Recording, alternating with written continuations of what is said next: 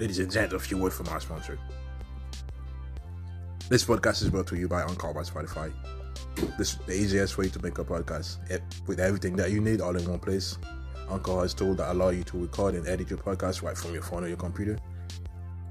When hosting on Anchor, you can distribute your podcast or listen to platforms like Spotify, Apple, and Google Podcasts.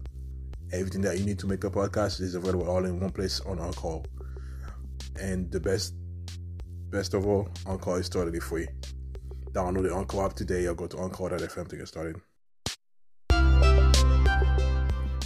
Wisconsin's governor on Friday put 500 National Guard members on standby as the high-profile homicide trial of Kyle Rittenhouse nears its end. Closing arguments are expected Monday in the trial. After closing arguments, the jury will begin deliberations. Rittenhouse faces life in prison if convicted on the first-degree intentional homicide charge, and up to 60 years on each of the other homicide-related charges.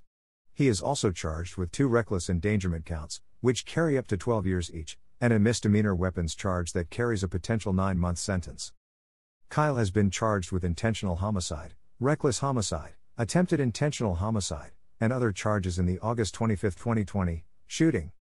The Wisconsin National Guard will stage outside Kenosha, available should they be requested by law enforcement, Governor Tony Evers said.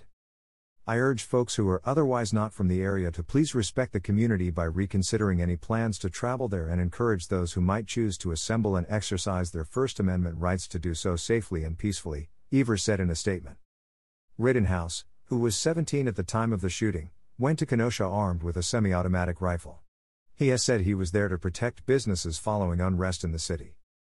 He testified he fired in self-defense after he was attacked. Anthony Huber, 26, and Joseph Rosenbaum, 36, were killed in the shooting, and Gage Grosskreutz, 27, was injured.